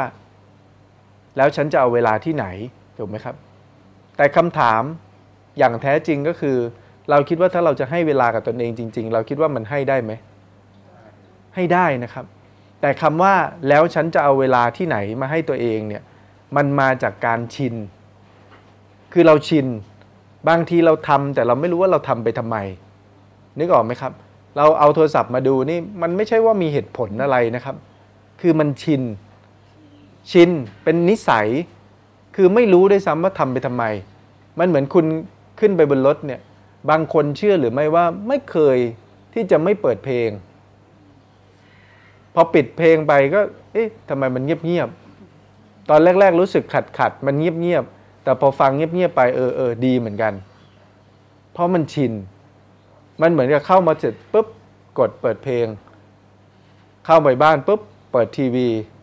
ในยุคสมัยนี้ผมเคยฟังนะครับ ผมเคยฟังคนที่ซื้อช่อง ซื้อช่องทีวีดิจิตอลเนี่ยฟังสัมภาษณ์เขา มีบทสัมภาษณ์เขาถามว่าทำไมคุณจึงลงทุนเป็นพันพันล้านมาซื้อทีวี เพราะว่าคนเนี่ยจะไม่ดูทีวีกันแล้ว คนที่ให้สัมภาษณ์เนี่ยครับที่เขาเป็นเจ้าของช่องเนี่ยเขาบอกว่า เพราะว่าทุกวันนี้มันยังไม่มีอะไรแทนการเปิดทิ้งได้ คือคนที่เข้ามาปุ๊บ ต้องเปิดทีวีทิ้ง ทิ้งไว้ เป็นเพื่อนแล้วคุณก็ไปกวาดบ้าน ทุกสิ่งทุกอย่างเราจะต้องเปิดทีวีทิ้งไว้ ไม่ทีวีก็วิทยุต้องเปิดทิ้งไว้ เนี่ยคือเราทำสิ่งนี้ครับ จนมันกลายเป็นนิสัย จนมันกลายเป็นว่าเราเนี่ยจริง ๆแล้ว ไม่ใช่ว่าเราไม่มีเวลาอยู่กับตัวเองนะครับไม่มีไม่ใช่ว่าเราไม่มีเวลาอยู่กับความเงียบ แต่ว่าเราอะไม่ให้ตัวเอง แล้วการไม่ให้ตัวเองของเราเนี่ยไม่ใช่ว่าเราตั้งใจ เราไม่ได้ตั้งใจ แต่เราไม่ให้ตัวเอง เพราะว่าเราชิน เราชินกับพฤติกรรมแบบนี้ เพราะฉะนั้นเวลาที่จะเปลี่ยนแปลงเนี่ยครับ เวลาที่คุณเริ่มที่จะศึกษาธรรมะเนี่ยไม่ต้องไปดูสิ่งที่ไกลตัวนะครับ ให้เริ่มต้นจากการที่ว่า คุณต้องมีเวลาให้ตัวเอง อาจจะไม่ยังไม่ถึงขนาดต้องพิจารณาธรรมะด้วยซ้ำแค่มีเวลาว่าเรานั่งเฉยๆแล้วเราดูลมหายใจ หายใจเข้าหายใจออก คุณลองดูนะครับ การหายใจเข้าหายใจออกยาวๆเนี่ยมันเป็นคอมมอนเซนส์ของเราเลย เวลาที่เราเหนื่อย เราหายใจเข้าหายใจออก เวลาที่เราตื่นเต้น เราจะหายใจเข้าหายใจออก โดยที่ไม่มีใครสอนนะ เวลาที่เราตื่นเต้นมาก ๆ เราจะรู้ว่าเราต้องรู้ลมหายใจเข้าออกโดยอัตโนมัติ เวลาที่เราตื่นเต้นมาก ๆ เราจะต้องการอยู่กับความเงียบ อยู่เงียบ ๆ หายใจเข้าหายใจออกยาวๆ บอกตัวเองว่ามีสติมีสติมีสติ เนี่ยมันคือเซนส์โดยที่ไม่ต้องมีชุดความรู้ทางศาสนาอะไรเข้าไปเลย มันผูกติดกับมนุษย์อยู่แล้ว แต่ว่าเราไม่ได้ให้ตัวเองเลย ตลอดระยะเวลาหลายสิบปีที่ผ่านมา แล้วก็ดูเหมือนว่ามันเป็นสิ่งที่ ทำได้ยากมากขึ้นมากขึ้นมากขึ้น ไอการให้เวลากับตัวเองนะครับ พอมันทับถมนานวันเข้านานวันเข้า เราจึงไม่ได้เป็นตัวของตัวเอง ทุกสิ่งทุกอย่างที่เราต้องการที่เราคิดว่าเราต้องการเนี่ยแทบจะไม่มีอะไรเลย ที่มันเป็นความต้องการที่แท้จริงของเรา มันเป็นความต้องการที่เราคิดเอาเองว่าเราต้องการ เพราะว่าเราฟังมากเกินไป เราดูแต่ทีวี ดูแต่รายการ ดูแต่วิทยุ ดูแต่ข่าวที่มันประโคมเข้ามาเรื่อยๆเรื่อยๆนะครับเวลาที่เราจะกระโดดอะไรได้ไกลนะครับ สังเกตดูเราจะหยุดหยุดไม่พอเราถอยหลัง การหยุดแล้วถอยหลังเนี่ยมันทำให้เรากระโดดได้ไกลกว่าเดิม ถ้าสมมติว่าเราเป็นคนที่วิ่งวิ่งวิ่งวิ่งแล้วเราต้องการกระโดดกระโดดไปเลยมันจะมันจะไปไม่ได้นะครับ มันเหมือนกับชีวิตเนี่ยมันต้องการการเว้นระยะ ชีวิตมันต้องการอะไรที่มันเคลียร์นะครับทุกๆ ครั้งต้องเคลียร์ เวลาจะทำอะไรใหม่ ๆ ต้องเคลียร์ในชีวิตประจำวัน การที่เราไม่รู้จักเคลียร์ชีวิตเนี่ยมันทำให้อดีตบางสิ่งบางอย่างที่มันนานมาแล้วนะครับ บางทีคุณฝังใจไว้ตั้งแต่เด็กๆเนี่ยมันยังมีอิทธิพลกับคุณอยู่เลย มันหลายสิบปีมาแล้วนะครับ แต่ว่าสิ่งสิ่งนั้นเนี่ยมันยังสร้างความเจ็บปวดอยู่ มันยังสร้างความน้อยเนื้อต่ำใจ สร้างความไม่มั่นอกมั่นใจแบบนี้ครับ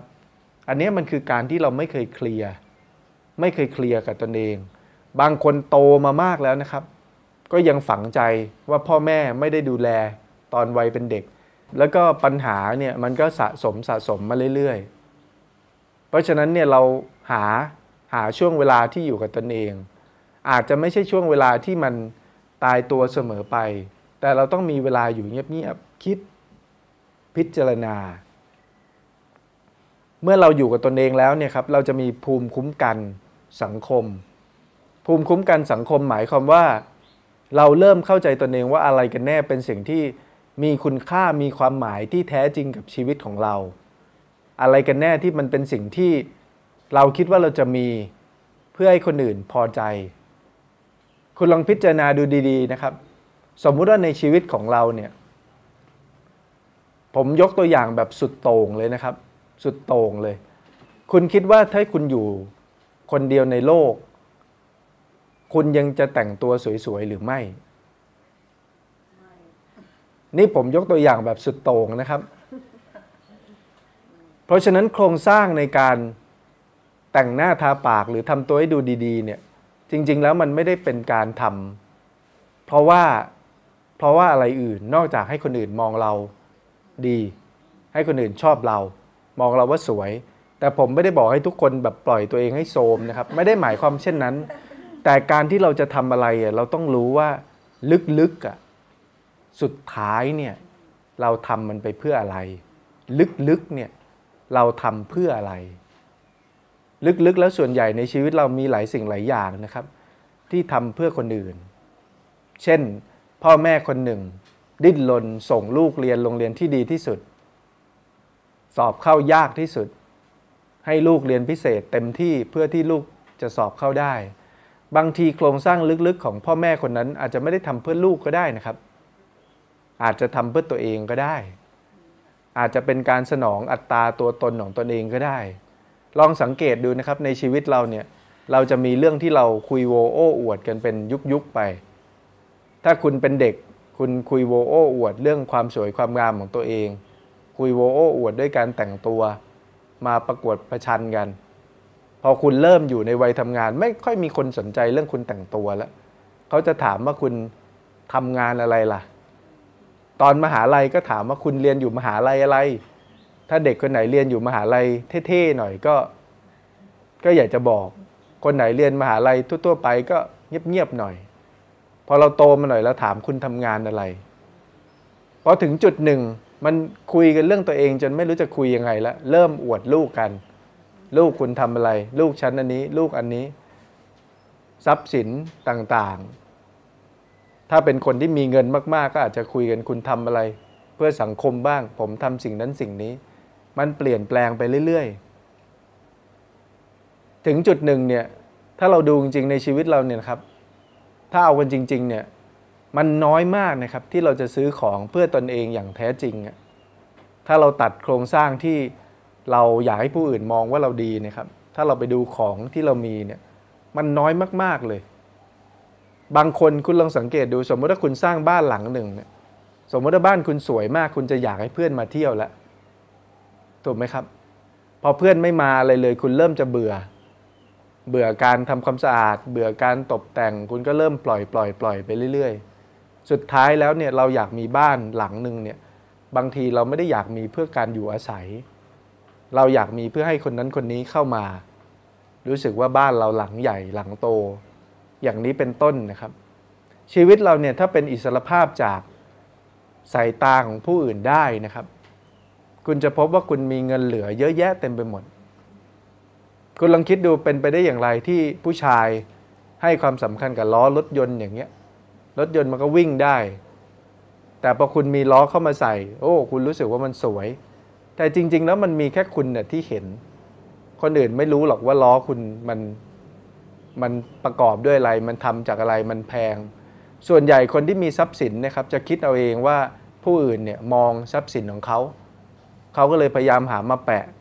แต่จริง ๆ เวลาที่เราเห็นคนอื่น แต่งตัวดีๆเนี่ยคำถามก็คือ เราไปสนใจอะไรมากมายไหมครับ เราอยากไปดูรุ่นไหมว่ากระเป๋าเขามันรุ่นอะไร มันรุ่นนี้แต่มันมีซีรีส์ไอ้รุ่นนี้มันเป็นซีรีส์ไหนล่ะมันไอ้รุ่นนี้มันมีหลายหลายหลายสเต็ปนะเหมือนรถยนต์อะสมมุติว่ามันเป็นรถยนต์รุ่นหนึ่งมันก็จะมีแบบตัวท็อปตัวไม่ท็อปอะไร เราไม่ได้สนใจ มีแต่คนที่มีมันเท่านั้นที่สนใจ แล้วเขาก็ยอมยอมจ่ายราคาแพง เพราะว่าคิดว่าคนอื่นจะมีแว่นขยายไปส่องสิ่งเหล่านั้นนะครับ ซึ่ง ทุกสิ่งทุกอย่างมันเลยมีชีวิตที่ยากลำบากเกินความจำเป็น ความจริงแล้วเนี่ยถ้าคนคนหนึ่งนะครับ พัฒนาศักยภาพการงานของตนเอง หาความรู้อยู่เสมอๆนะครับ มีความรู้กว้างไกล คิดว่าการหาความรู้เป็นส่วนหนึ่งในการใช้ชีวิต เหมือนกินข้าว สนุกกับการหาความรู้เรียนรู้จากการอ่านการฟังหรืออะไรก็ตามแต่ แล้วลดทอนกิเลสลงมา รู้จักเรื่องของคุณค่าแท้คุณค่าเทียม คนแบบนี้ไม่มีหนี้สิน ถึงจุดหนึ่งเขาจะกลายเป็นคนที่มีศักยภาพในการหาเงินได้เยอะมาก เพราะเขามีความรู้กว้างไกลถูกไหมครับ แต่ตัวตนของเขามองมาข้างในไม่ได้อยากได้อะไร ไม่มีอะไรที่อยากได้ มีชีวิตที่สบายๆเรียบง่าย มีอะไรกินดีๆ ก็กิน มีอะไรกินธรรมดาธรรมดาก็ มีความสุข วันไหนไปเที่ยวที่ดีๆ มีคนพาไปก็มีความสุข วันไหนไปนอนที่วัด แคบๆ เล็กๆ ไม่มีแอร์ก็มีความสุข ชีวิตเรียบง่ายนี่ไม่ได้แปลว่าต้องทำตัวลำบากนะครับ แต่ชีวิตเรียบง่าย แปลว่า เมื่อคุณลำบากคุณก็มีความสุข เมื่อคุณมีชีวิตที่ดี คุณก็มีความสุข ผมเคยเจอคนคนหนึ่งนะครับ เป็นคุณแม่ของเพื่อน เป็นชาวอีสาน เขาเป็นคนที่เขาบอกตัวเองว่าเขาเป็นคนที่กินง่าย กินง่ายอยู่ง่าย แต่ปรากฏว่าเวลาลูกพาไปกินอะไรกินไม่ได้เลย แม้แต่อย่างเดียว กินพิซซ่าก็ไม่ได้ กินซุกี้ก็ไม่ได้ กินอาหารญี่ปุ่นก็ไม่ได้ กินได้แต่อาหารอีสานอย่างเดียว ผมก็เลยบอกคุณแม่บอกแม่ คุณแม่เนี่ยไม่ได้เป็นคนที่กินง่ายอยู่ง่าย คุณแม่เป็นคนที่กินของที่หาซื้อง่ายสองอันนี้คือไม่เหมือนกัน กินง่ายอยู่ง่ายมันคือกินได้ทุกอย่าง อาหารไทย อาหารญี่ปุ่น อาหารแขก มันจะมีคนสองแบบ คนแบบหนึ่งสมมุติว่าให้กินอะไร เขาจะบอกว่าไม่เคยกิน แต่คนอีกแบบหนึ่งที่กินง่ายอยู่ง่าย ไม่เคยกินไม่มีคำนี้ ไม่เคยกินก็คือลองกิน คนบางคนไม่เคยกินก็จะไม่เคยกินกินไม่เป็น ผมบอกให้วิธีกินก็คือคุณ ตักเข้าปาก แล้วคุณเคี้ยวเคี้ยวเคี้ยวไปเนี่ยคือคุณกินเป็นแล้วถ้าทำอย่างนี้ เพราะฉะนั้นชีวิตเรียบง่ายเนี่ยไม่ใช่ชีวิตที่ปฏิเสธอะไรนะครับ แต่เป็นชีวิตที่มีความสุขอยู่ได้โดยไม่ขึ้นกับสิ่งที่คุณได้รับ ถ้าคุณมีชีวิตที่วันหนึ่งคุณต้องไปนั่งรถเมย์คุณก็รู้สึกมีความสุขกับการประจนภัย กับการที่เห็นชีวิตผู้คนมองหาแง่งาม ความสวยงามของชีวิตแบบนั้นได้ วันหนึ่งคุณนั่งรถดีๆ คุณก็มีความสุข แอร์เย็นๆ ไม่ต้องเบียดเสียด ยัดเยียดกับใคร แล้วจริง ๆ แล้วนะครับ ถ้าเป็นไปได้มนุษย์เราควรใช้ชีวิตให้หลากหลายรูปแบบ สมมติถ้าคุณเป็นคนมีเงิน คุณอย่าใช้ชีวิตแบบคนมีเงินอย่างเดียว คุณไปใช้ชีวิตลำบากลำบากดูบ้างนะครับ คุณอาจจะลองเดินเท้าไปบ้าง เดินจากเนี้ยนะครับ อาจจะเดินจากที่นี่ไปสยามสแควร์ก็ได้ ผมไม่ได้พูดเล่นนะครับ ผมเพราะเป็นสิ่งที่ผมเคยทำผมไม่ได้เดินจากที่เนี่ยไปสยามสแควร์แต่ผมเคยเดินจากสยามสแควร์ไปบางนา ผมเคยทำหลายหลายครั้งเลย ไม่ใช่แค่ครั้งเดียวนะครับ ใช้คำว่าหลายหลายครั้ง มันทำให้เราได้เห็นแง่มุมอะไรต่างๆ เห็นวิถีชีวิตของคนนะครับ เห็นว่าเนี่ยห้างสรรพสินค้าที่มันแพงมาก ๆก็มี แล้วเดินกลับไปมันมีตรอกมีซอยมีซอก นะครับมีร้านอาหารที่แม้กระทั่งแบบหนูอยู่เต็มร้านไปหมด คนที่นั่งกินอยู่ก็เฉยๆมีอยู่จริง เยอะแยะเต็มไปหมด มีอยู่จริงแล้วไม่ใช่มีน้อย มีเยอะมากๆ ที่เขาไปนั่งกินแล้วก็ไม่เดือดร้อนอะไร ผมเองก็เป็นคนที่กินแบบนั้น ผมก็ไม่เดือดร้อนอะไร แต่ถ้ามีให้เลือกก็เลือกในสิ่งที่มันดีกว่า แต่ถ้าจะต้องเป็นอย่างนั้นจริง ๆ ไม่ได้รู้สึกว่ามันเป็นเรื่องใหญ่ เพราะว่าเราก็เคยไปทำแบบนั้น นะครับ ผมคิดว่าสิ่งสิ่งเหล่านี้มันคือการกินง่ายอยู่ง่าย บางสิ่งบางอย่าง ของที่เราไม่เคยกิน เราก็กินไม่ได้มีปัญหาอะไรนะครับ ใช้ชีวิตให้มีความสุขในทุกๆรูปแบบ แบบนี้นะครับวัตถุเงินทองเนี่ยมันจะเป็นสิ่งที่อำนวยความสะดวกของเรา เราจะไม่ตกเป็นทาสของสิ่งที่มันเป็นวัตถุ เพราะว่าเราใช้ชีวิตได้หลากหลาย รูปแบบนะครับแล้วจริง ๆ แล้วในโลกใบนี้เนี่ยนะครับในชีวิตคนต่อคนเนี่ยบางทีเข้าใจชีวิตอีกฝ่ายหนึ่งคือยากมาก คนบางคนนี่อยู่บ้านเนี่ยนะครับอย่างข้างๆ บ้านผมเนี่ยนะครับมีคุณลุงอยู่คนหนึ่งเขาขับถีบสำล้อเขาอยู่บ้านตอนกลางวันไม่ได้ เพราะบ้านมันเป็นสังกะสีหมดเลยเขาต้องไปจอดสำล้อนอนใต้ต้นไม้ อยู่บ้านไม่ได้นะครับ ในขณะที่ผมเคยฟังบทสัมภาษณ์ ของดาราคนหนึ่ง เขาบอกเขาคุยกับลูกว่าเนี่ยทุกคนโชคดีที่ประเทศของเรามีแอร์ทุกคนก็มีแอร์กันหมด ใครจะไปนอนได้ห้องไม่มีแอร์แต่ในโลกนี้มีคนนอนห้องไม่ใช่ห้องแอร์นี่เยอะมากนะครับ ผมคิดว่าเป็นส่วนน้อยอะคนที่นอนห้องแอร์เนี่ยอันนั้นมันแปลว่าเขาจำกัดชีวิต เขาเห็นแค่ชีวิตแค่นี้นะครับ ตอนมัธยมเนี่ยผมเคยมีเพื่อนคนหนึ่งเขาเสียใจมาก เขาบอกว่าเนี่ย เวลาเขาเข้ามาหาลัยเนี่ยคุณพ่อเขาจะซื้อโปเช่ให้คันหนึ่ง แต่ตอนเข้ามาหาลัยจริงๆเขาซื้อแค่ SLK ให้รถเบนซ์ SLK แล้วเขาก็น้อยเนื้อต่ำใจมาก ผมก็ยังขึ้นรถเมย์อยู่เลยตอนนั้น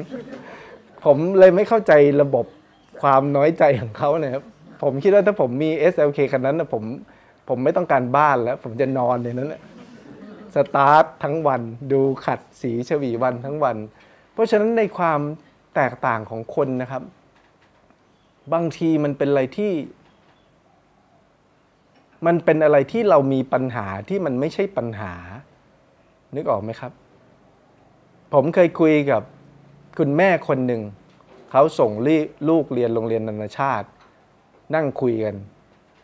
คุยกันเขามีปัญหาทุกใจมากก็มาคุยกับผม คุยไปคุยมาผมถามว่าทำไมถึงกลุ้มใจกับเรื่องลูกมาก เขาบอกว่าลูกเขาอะนอนดึก แต่นี่คือคุณแม่ทุกข์ใจมากนะครับ ลูกนอนเที่ยงคืน ลูกเนี่ยยังเรียนอยู่ชั้นประถม ผมบอกโอ้อันนี้ไม่ได้อยู่ในสารระบบที่ผมจะเครียดเลย แค่ลูกนอนแค่นี้ของผมนี่ผมมีกุญแจบ้านเป็นส่วนตัวเนี่ยตั้งแต่อยู่ประถมแล้ว ก็คือไขเข้ามาเองนะครับ เพราะฉะนั้นเนี่ยอย่างที่ผมบอกไปแล้วนะครับ ขอให้เราแจกแจงชีวิตเราดูให้ดี บางทีคุณอาจจะตั้งคำถามว่าตกลงแล้วเนี่ยความทุกข์ที่มันเผชิญอยู่ทุกวันนี้ครับ มันจำเป็นต้องทุกข์หรือไม่สเต็ปนี้ก่อนนะครับ ก่อนที่คุณจะมีความทุกข์คุณถามตัวเองก่อนว่า ตกลงแล้วเนี่ยเรื่องนี้จำเป็นต้องทุกข์ไหม เรื่องนี้จำเป็นต้องคิดไหม เรื่องที่ไม่ต้องคิดคือเรื่องแบบไหน เรื่องอดีตที่คุณทำอะไรไม่ได้แล้ว มันผ่านไปแล้ว เช่น คนนี้เคยว่าคุณต่อหน้าสาธารณะคุณอายมาก เรื่องแบบนั้นคุณไม่ต้องเอามาคิด หรือตอนเด็กๆ พ่อแม่คุณเลิกกัน ถ้ายังอยู่ชีวิตฉันจะดีกว่านี้ เรื่องพวกนี้ไม่ต้องคิด หรือตอนนั้นถ้ามันไม่มีอุบัติเหตุครั้งนั้น ชีวิตฉันไม่เป็นแบบนี้ ถ้าไม่ลงทุนตัวนั้น ชีวิตฉันไม่เป็นแบบนี้ เรื่องอะไรก็ตามแต่ที่ผ่านมาแล้วนะครับ และเป็นเรื่องในเชิงลบ ที่คุณคิดไปก็ไม่ได้มีประโยชน์อะไรขึ้นมา เรื่องพวกนี้เวลาคุณคิดเนี่ยครับ ไม่ต้องคิดต่อตัดสวิตออกไปทันที เพราะเรื่องพวกนี้มันจะทำให้มวลรวมในชีวิตเราเนี่ยมันไม่ผ่องใส มันมีแต่ความขุ่นมัว มันมีแต่ความไม่ดีไม่งาม ซึ่งเรื่องแบบนี้ครับ สมมติว่าผมถามทุกท่านในที่นี้เนี่ยครับประมาณสัก 40 ท่านข้างนอกบ้านข้างในบ้านเนี่ยเรื่องแบบนี้เราคิดเยอะไหม คิดเยอะถูกไหมครับ เรื่องที่มันไม่มีประโยชน์อะไร คิดเยอะ หรือเป็นเรื่องอีกแบบหนึง่งคุณเคยเจอคนในครอบครัวไหมหรือเป็นเพื่อนร่วมงานไหมที่คุณรู้อยู่แก่ใจลึกๆว่าเขาจะไม่มีวันเปลี่ยน มีไหมครับไอ้แบบเนี้ยคนแบบเนี้ยคุณมองไปแล้ว ไม่เปลี่ยน แล้วคุณทะเลาะกันเรื่องเดิมๆซ้ำๆแล้วคุณก็ใช้ความพยายามว่าเนี่ย ฉันว่าฉันจะพูดแบบนี้ให้เขาฟัง เรื่องแบบนี้ครับ ผมแนะนำว่าไม่ต้องคิด ให้คุณคิดไปเลยว่า เขาไม่มีวันเปลี่ยน คุณต้องมีวิธีที่จะอยู่กับเขา ปกตินะครับ เวลาที่เราเจอคนที่ไม่ชอบ หรือว่ามีปฏิสัมพันธ์ไม่ดีกับเรา หรือว่าคิดไม่ตรงกับเราเนี่ย สิ่งแรกถ้าเราทำได้ เปลี่ยนเขา เปลี่ยนเขาให้เขาถูกใจเรา นี่คือดีที่สุด เพราะเราไม่ต้องเปลี่ยนอะไรเลย เราเปลี่ยนเขาแต่แต่จะเปลี่ยนเขาได้ได้หรือไม่เราคิดว่าขึ้นอยู่กับอะไรบ้าง ขึ้นอยู่กับตัวเขาว่าเป็นยังไง อันนี้ส่วนหนึ่งนะครับ แต่ถ้าเรามองประเด็นแค่นี้เราจะไม่ได้พัฒนาตนเอง ขึ้นอยู่กับตัวเราว่าเรามีศักยภาพแค่ไหนด้วย ถ้าเรามีวาทศิลป์ที่ดี แนวโน้มในการเปลี่ยนเขานี่เยอะขึ้น ถ้าเรามีความรู้กว้างขวาง มีการอธิบายที่ดี แนวโน้มในการเปลี่ยนเขาเยอะขึ้น ถ้าเรามีจิตที่เข้มแข็งไม่พูดจาด้วยอารมณ์ เรามีวุฒิภาวะเป็นผู้ใหญ่ไม่ไปทะเลาะกับเขา แนวโน้มในการเปลี่ยนเขาเนี่ยมากขึ้นนะครับ เพราะฉะนั้นเวลาที่เราบอกว่าคนคนนี้ทำไมไม่ฟังเรา ถ้าเราพูดแค่นี้เราจะไม่ได้พัฒนาตนเองเลย เราต้องกลับมามองว่า เอ๊ะทำไมเราไม่มีศักยภาพพอที่ให้เขาฟังได้ ราะฉะนั้นเนี่ยง่ายที่สุดเวลาที่คุณเจอคนที่ไม่ชอบคุณ คุณเปลี่ยนเขา แต่ส่วนใหญ่แล้วจะทำไม่ได้ ส่วนใหญ่แล้วนะครับทำไม่ได้ เมื่อทำไม่ได้ทำอย่างไร สเต็ปที่สองหลีกเลี่ยง หลีกเลี่ยงการประทะ หลีกเลี่ยงการพบ แต่นะครับ เท่าที่ผ่านมาจากที่ผมได้เคยพูดคุยกับผู้คน ส่วนใหญ่ทำไม่ได้ เพราะคนแบบนี้มักเป็นคนในครอบครัว เป็นเจ้านายเป็นลูกน้อง ซึ่งคุณต้องมีปฏิสัมพันธ์กันตลอดเวลา อันนี้คุณเปลี่ยนเขาก็ไม่ได้แล้วนะครับ คุณหลีกเลี่ยงการพบปะก็ไม่ได้ คราวนี้คุณต้องทำความเข้าใจกับตนเองแล้วล่ะ มันต้องเลือกสักข้อหนึ่งนึกออกไหมครับทำความเข้าใจกับตนเองว่า ฉันต้องอยู่ที่นี่ คนคนนี้เปลี่ยนไม่ได้ คนคนนี้ หลีกเลี่ยงไม่ได้ เพราะเขามีความสำคัญกับชีวิตวนเวียนอยู่ในชีวิต งั้นฉันต้องเข้าใจเขาให้ได้ หลุดจากสามข้อนี้ไปยังมีไหมครับ มีข้อที่สี่ก็คือมีความทุกข์ มันไม่มีทางเลือกอื่นนะครับ ไม่มีทางเลือกอื่น คุณต้องเลือกข้อใดข้อหนึ่งในสามข้อนี้ แต่ส่วนใหญ่เนี่ยจากที่ผมได้พูดคุยนะครับ เวลาที่คนมาคุยอะ เขาไม่เลือกสามข้อนี้ แล้วเขาจะไม่มีความทุกข์ด้วย เขาเปลี่ยนคนนี้ก็ไม่ได้ เขาหลีกเลี่ยงการเจอก็ไม่ได้ เขาทำความเข้าใจเขาไม่ได้ แล้วเขาก็ถามผมว่า แล้วทำยังไงจะไม่ทุกข์อา้าวแล้วเราจะทำยังไงได้ ก็คุณทำอะไรไม่ได้เลย คุณเปลี่ยนข้างนอกก็ไม่ได้ ใช้ศักยภาพในการเปลี่ยนข้างนอกก็ไม่ได้ หลีกเลี่ยงก็ไม่ได้ บังคับหน้าที่การงานชีวิตให้หลีกเลี่ยงก็ไม่ได้ ใช้ศักยภาพเปลี่ยนตัวเองก็ไม่ได้ คนเราต้องมีมนวิเศษบางอย่างนะครับ เวทมนต์ที่เราจะเปลี่ยนคนอื่น ถ้าเราไม่มีคาถาบทนี้ เรามีเวทมนต์ที่จะย้ายตัวเองออกไป ถ้าเราไม่มีคาถาบทนี้ เราก็มีคาถาที่เราจะเปลี่ยนตัวเอง บางคนก็เปลี่ยนคนอื่นได้ แต่เปลี่ยนตัวเองไม่ได้ เราคิดว่ามีไหมครับ มีนะครับ พูดจาหวานล้อมคนอื่นได้ เขาไม่เก่งที่จะเปลี่ยนตัวเอง เก่งที่จะเปลี่ยนคนอื่น แล้วบางคนที่ไม่เก่งในการเปลี่ยนคนอื่น แต่เปลี่ยนทำความเข้าใจสิ่งที่ตนเองเผชิญ เราคิดว่ามีเยอะไหมครับ มีเยอะนะครับ คนที่เปลี่ยนคนอื่นไม่ได้เลย แต่ว่ากลมกลืนได้กับทุกอย่างก็มี คนพวกนี้ก็จะไม่ค่อยมีความทุกข์ก็จะทุกข์น้อย คนที่เปลี่ยนคนอื่นได้ก็จะทุกข์น้อย แต่คนที่ทำอะไรไม่ได้เลย อันนี้ก็คือมันจะมีความทุกข์มากนะครับ เพราะฉะนั้นเนี่ยไอ้สิ่งเหล่านี้ครับเป็นเรื่องธรรมดา อย่างที่ผมได้เรียนไปแล้วว่าของทุกสิ่งทุกอย่างเนี่ยต้องใช้ระยะเวลาในการสั่งสม ความจริงแล้วการมีชีวิตที่ดีนะครับ ไม่ใช่เรื่องยาก การมีชีวิตที่ดีเป็นสิ่งที่ต้องทำพื้นฐานให้ครบ ไม่ใช่เรื่องอะไรที่ใหญ่โต คุณไม่สามารถที่จะเหน็ดเหนื่อยหนึ่งเดือนแล้วมีชีวิตที่ดีได้เข้าใจไหมครับ ต่อให้ทำให้ตายมันก็จะไม่ได้ แต่คุณทำเล็กๆ น้อยๆ ในชีวิตประจำวัน เป็นสิบปี มันจะมีชีวิตที่ดีได้ ชีวิตคนเรามันมีอะไรบ้างนะครับ ส่วนหลักๆเลยคือหนึ่งหน้าที่การงาน อันเนี้ยถ้าคุณประกอบหน้าที่การงานอย่างเต็มกำลังความสามารถนะครับ ไม่ขี้เกียจหมั่นพัฒนาตนเองอยู่เสมอๆมีจิตที่เชื่อมโยงการงานกับความสุขของคนอื่น ไม่ทำงานแบบเห็นแก่ตัว ไม่ทำงานแบบเห็นแก่เงิน เห็นแก่ผลกำไรอย่างเดียวทำงานเพื่อความสุข ของคนรอบข้างของลูกน้องของเจ้านาย ของคู่ค้าของคุณแบบเนี้ยของลูกค้า พยายามคิดว่าจะทำยังไงให้เขาได้มีสิ่งที่มันดีที่สุด คิดแบบนี้ครับ แล้วก็มุ่งมั่นทุ่มเททำงานด้วยความสนุก พร้อมกันนี้ก็เข้าใจธรรมชาติของการงาน เวลาที่เราบอกว่าคนคนหนึ่งทำงานเก่งเนี่ยนะครับ จริง ๆ แล้วมันเท่ากับว่าคนคนนี้แก้ปัญหาเก่ง เราเลยบอกว่าเขาทำงานเก่ง เพราะว่าเขาแก้ปัญหาเก่งถูกไหมครับ เพราะฉะนั้นการงานเนี่ยส่วนหนึ่งของการงานก็คือการเผชิญหน้ากับปัญหา เราทำความเข้าใจตั้งแต่วันนี้เลยว่าตราบใดที่เรายังต้องทำงาน นั่นคือการแก้ปัญหา เวลาที่มีปัญหาเข้ามาเนี่ยเราบอกตัวเองเลยว่านี่คือเรื่องธรรมชาติ เป็นส่วนหนึ่งมันไม่ใช่สิ่งแปลกปลอม ถ้าการงานราบเรียบเนี่ยคือแปลกปลอมคือผิดปกติ นั่นหมายความว่ามันมีอะไรบางอย่างนี่แหละ ผิดปกติ ถ้าคุณทำอะไรเดิมๆซ้ำๆ แล้วมันราบลื่นนี่มันผิดปกตินะครับ มันผิดปกติมันอาจจะจริง ๆ แล้วมันอาจจะไม่ได้ราบลื่น แต่ว่าคุณมองไม่เห็นปัญหา หรือมันอาจจะกำลังแย่ลงแล้วกำลังถดถอยแล้ว แต่คุณไม่เห็นมัน คุณจึงไม่รู้สึกว่าสิ่งนี้ต้องเพิ่มเติม สิ่งนี้ต้องปรับปรุงนะครับ แล้วทำงานอย่างมีความสุข ถ้าเป็นไปได้นะครับ มนุษย์ทุกคนควรจะเลือกทำงานที่ตนเองชอบ เช่นเดียวกัน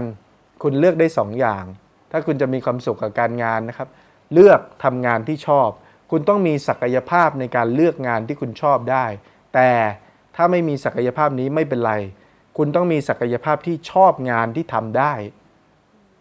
นึกออกไหมครับ แต่ถ้าคุณไม่เลือกสองนี้เลย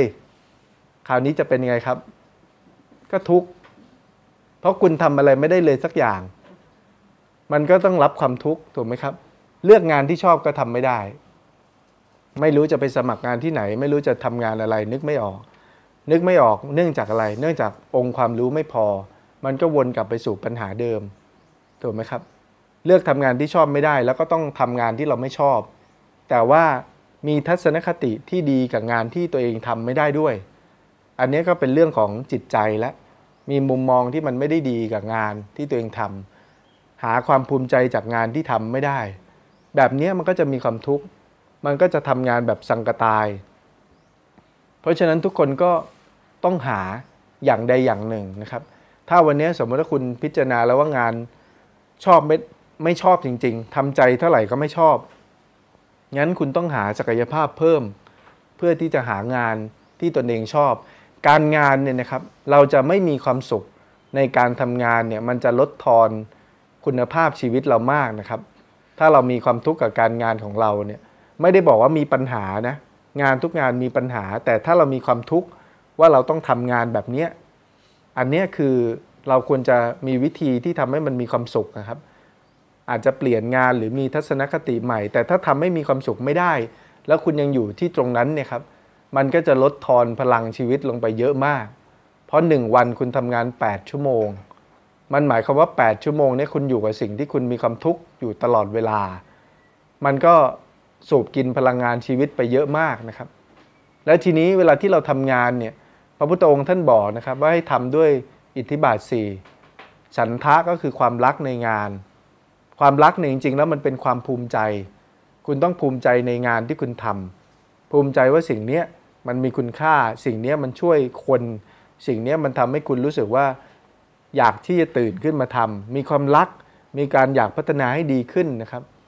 แล้วคุณต้องมีวิริยะนะครับ ก็คือความเพียรให้เวลา ไม่มีงานอะไรที่คุณจะเชี่ยวชาญได้ ถ้าคุณไม่ให้เวลาทำซ้ำๆเพราะฉะนั้นนะครับไหนๆเราต้องทำมันแล้วเนี่ยเราก็ทำให้มันเต็มที่ เพราะผลที่มันได้เนี่ยนะครับ วันหนึ่งคุณก็จะเกิดความรู้สึกภาคภูมิใจในชีวิต แต่ส่วนใหญ่แล้วเนี่ยเราจะเลือกทางที่ มันเป็นไปไม่ได้ เราจะเลือกทำไม่เต็มที่นะครับ เราจะเลือกให้มันมีชีวิตที่ดีในหน้าที่การงาน แบบนี้มันเป็นไปไม่ได้ มันไม่ยุติธรรมกับคนที่เขาทำงานเต็มที่ เพราะฉะนั้นระบบกรรมมันก็จะจัดสรรนะครับ กรรมก็คือผลอันเกิดจากการกระทำของเรา เราก็คือทำงานเต็มที่ สิ่งที่จะหล่อเลี้ยงให้มันเต็มที่ได้คือความสนุก ใส่ความสนุกลงไปในทุกกิจกรรม ความสนุกเนี่ย คุณจะรอให้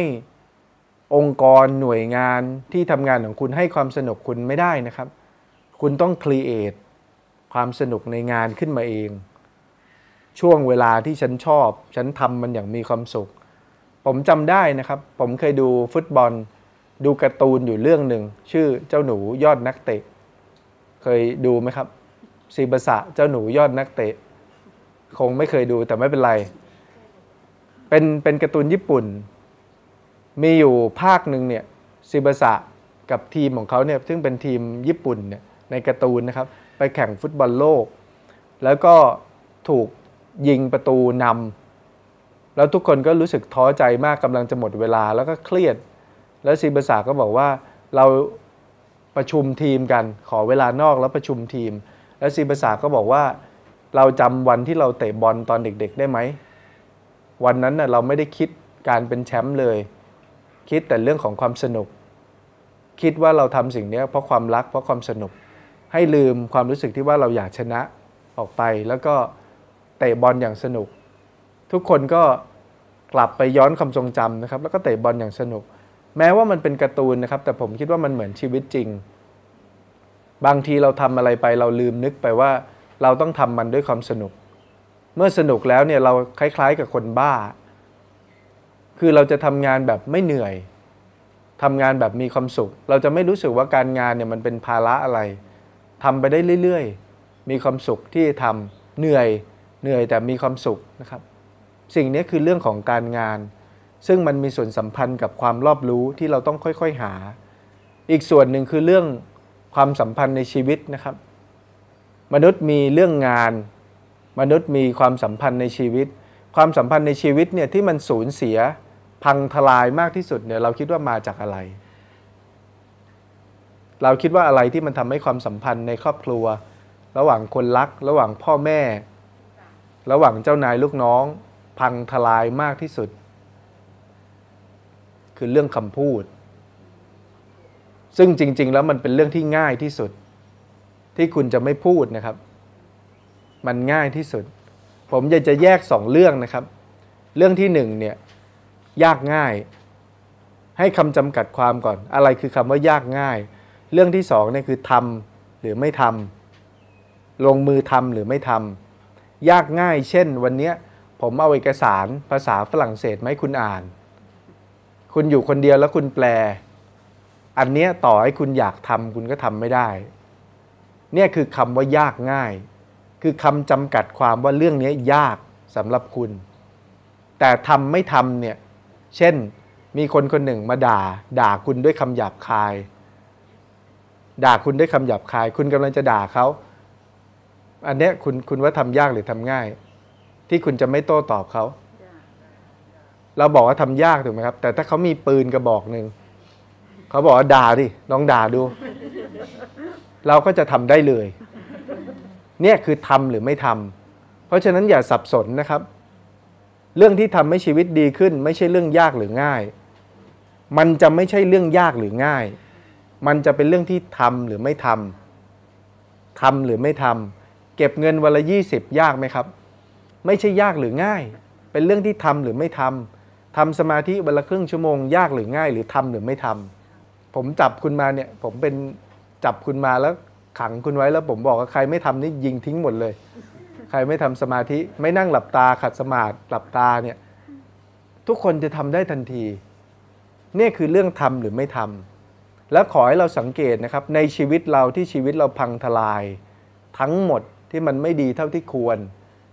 สุขภาพก็พัง ความสัมพันธ์ก็พัง ฐานะการเงินก็พัง ความรอบรู้ผลทางก็มีติดตันจำกัด มันเป็นเรื่อง ทำหรือไม่ทำจะไม่ใช่เรื่องยากหรือง่ายทำหรือไม่ทำรวมกันใหญ่ๆใหญ่ๆมันจะกลายเป็นเรื่องยากหรือง่าย เงินแสนหนึ่งสมมติว่ามันรวมกันใหญ่ ๆ จาก 20 20 20 แสนหนึ่งมันก็จะกลายเป็นเรื่องที่ยากง่าย แต่ถ้า 20 บาทวันนี้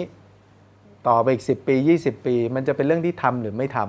ำวิ่งออกกำลังกายทุกอย่างครับ เพราะฉะนั้นคุณต้องกลับมามองชีวิตนะครับ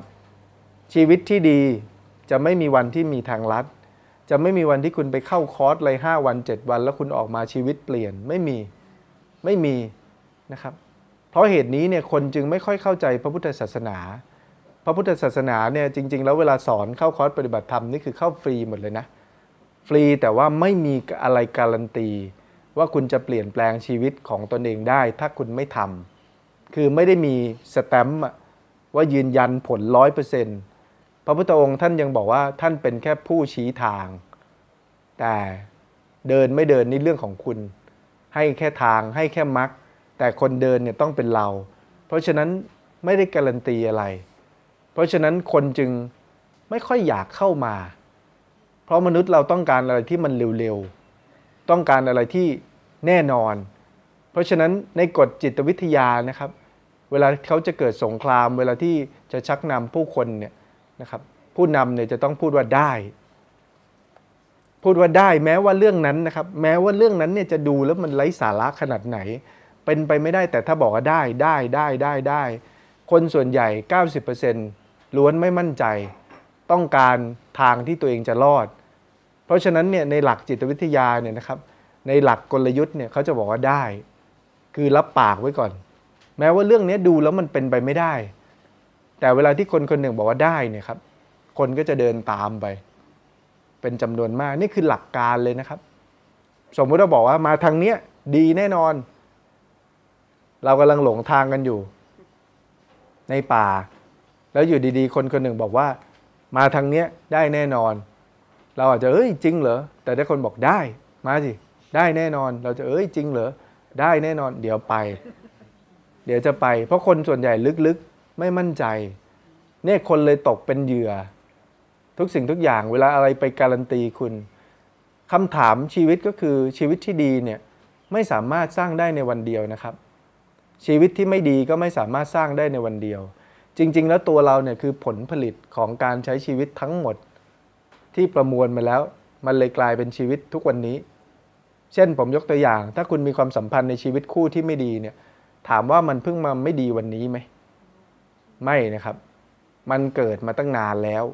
มันเกิดจากเล็กๆเล็กๆที่คุณไม่ดูแลกันเล็กๆเล็กๆที่คุณปล่อยปละละเลยไม่คุยกัน จนมันสะสม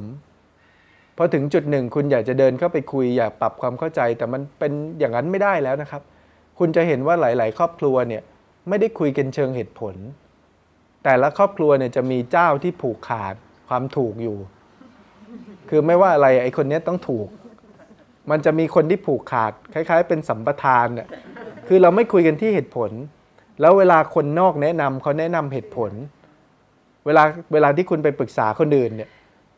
ครอบครัวฉันเป็นอย่างนี้จะทำยังไงเขาก็จะแนะนำเหตุผลคุณ